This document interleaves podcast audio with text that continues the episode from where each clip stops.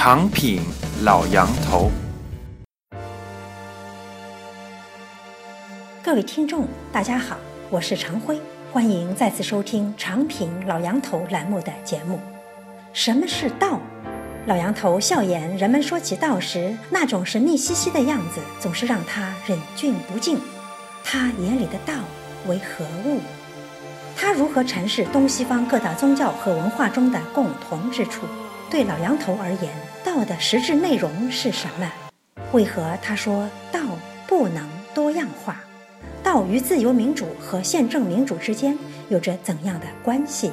请欣赏杨恒军博士写于七月十四日的博文《军政论道》。什么是道？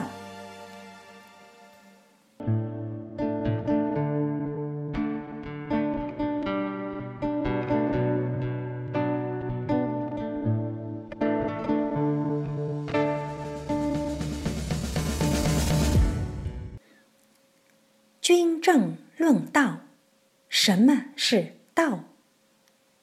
你们说起道时的那种神秘兮兮，让我忍俊不禁。根据各位的说法，这个道先于天地而存在，它一直都在那儿，只不过谁都无法完全把握它。正因为这样，一旦你顺应道，就万事大吉；如果你逆天背道，就诸事不顺。尊崇传统文化的学者声称，道不用去西方寻找，一直隐藏在中国文化与传统之中。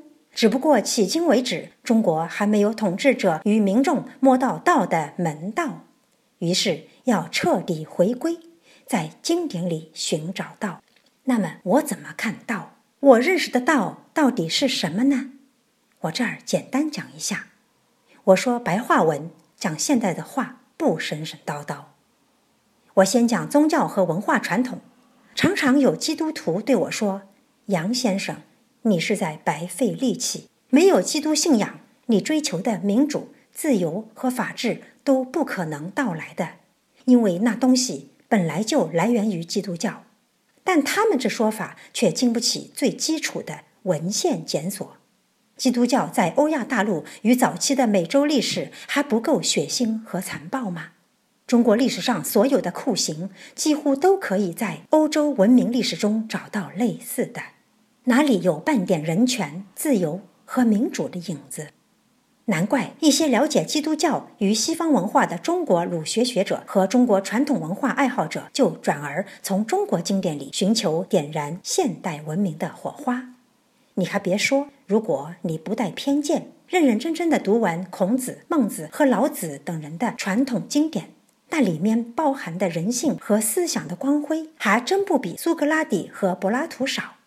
记得我第一次读苏格拉底和柏拉图时，惊讶的目瞪口呆，因为他们文献中的糟粕，平心而论，真的多过了孔孟之道。我当时甚至怀疑我没有读懂。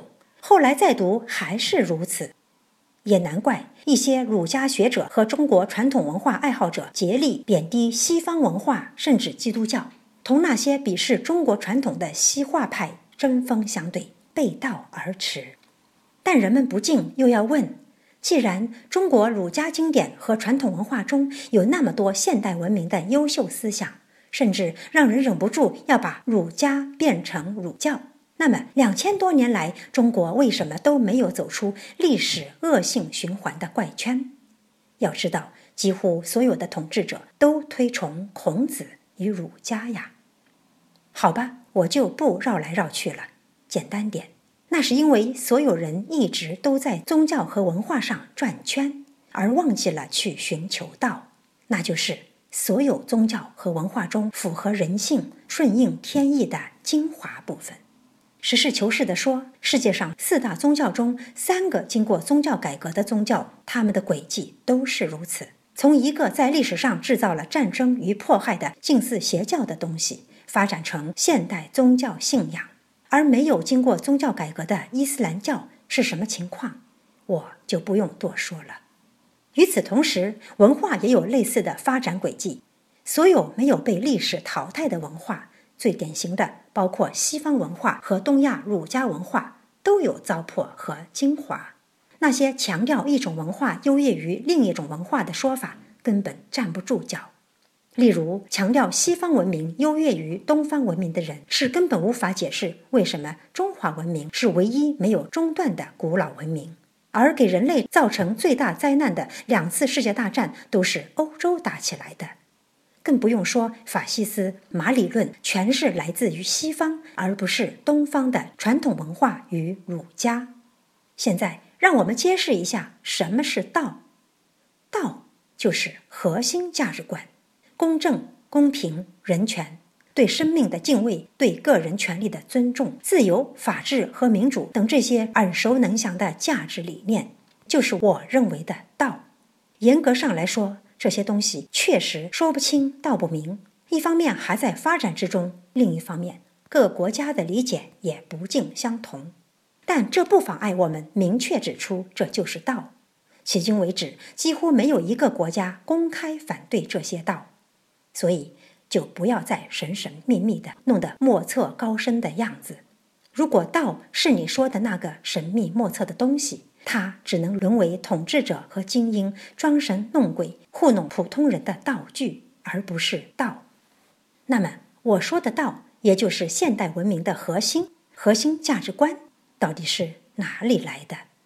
这些东西不是谁发明，也不是谁创造的，而是一直就有的，是人性中的一部分，包含在所有能够幸存下来的各种文化和宗教教义之中。这就是为什么。无论在基督教、佛教还是西方文化与东方文化中，我们都能多少看到一些这些道的影子。但在漫长的历史过程中，无论是西方还是东方，几乎都没能从各自文化与宗教的精华中独自提炼出简明扼要的核心价值观。直到过去三四百年，从大宪章到独立宣言，尤其经过两次世界大战的厮杀。人类认识到地球已经变成地球村，现代科技不但可以毁灭地球，还可以残杀、消灭人类。于是，他们开始从各种文化与宗教中进一步剔除糟粕，提炼出人类生存与共处的最高指导原则——核心价值观。一旦这些价值理念被提炼出来，几乎很快就被各种文化与宗教信仰所接受，而且聪明人还可以看出这些东西。本来就隐隐约约藏匿于自己的宗教和文化之中。从此之后，这些来自各种宗教与各地文化的价值理念，反过来又成为检验所有宗教与文化的试金石。凡是有为人类普遍追寻的核心价值观，包括中共十八大提出的二十四字社会主义核心价值观中的文化，都迟早会被抛弃、被淘汰。凡是有被人类普遍信仰的核心价值观的宗教，无论你多么强大、多么彪悍，都是反人类的，都迟早要被归类于邪教。这就是道，人类的核心价值观，来自于所有的文化与宗教中的精华，反过来规范、提升和发展这些宗教和文化。世界上可以有无限多样的文化，也允许各种不同的异神教的存在，但价值观只有一种。只能有一种道，不能多样化。那些分不清文化、宗教和价值观的人，大多是故意的。他们希望浑水摸鱼。制度是政治文化的一种。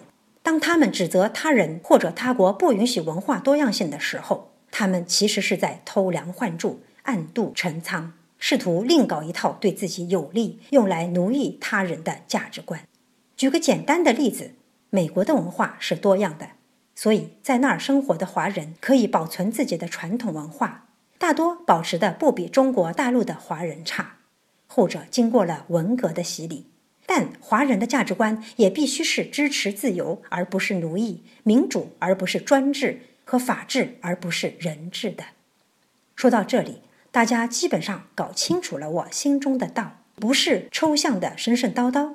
也清楚了我说的道与万物，也就是文化和宗教之间的关系了。可问题是如何弘扬道，让道脱颖而出，成为指导世间万物的道路目标呢？毫无疑问，目前最好的保障是制度保障，自由民主与宪政民主是迄今为止最能够把上面所说的核心价值观融入治理、融入社会、融入人际关系、融入国际关系的。这就是为什么很多人在讨论道的时候却拒绝制度安排，结果小学生只要轻轻问一句：“你的道再好，不能也不允许推行，更不能执行，有用吗？”他们就露馅了。当然，我们要承认，人类历史并没有终结。地球上会不会有更好的制度来安排、发掘、维系和发扬光大道呢？只要有人还在河里摸着石头，而且还没有被淹死，这个可能性是无法排除的。道就是指导一个社会运作、一个国家管理和我们每个人行为规则的核心价值观。文化与宗教信仰如果背离了这个道，迟早。会被淘汰。希望我说的道你能够理解，也希望我用两千多字把文化、宗教和价值观的关系都说清楚了。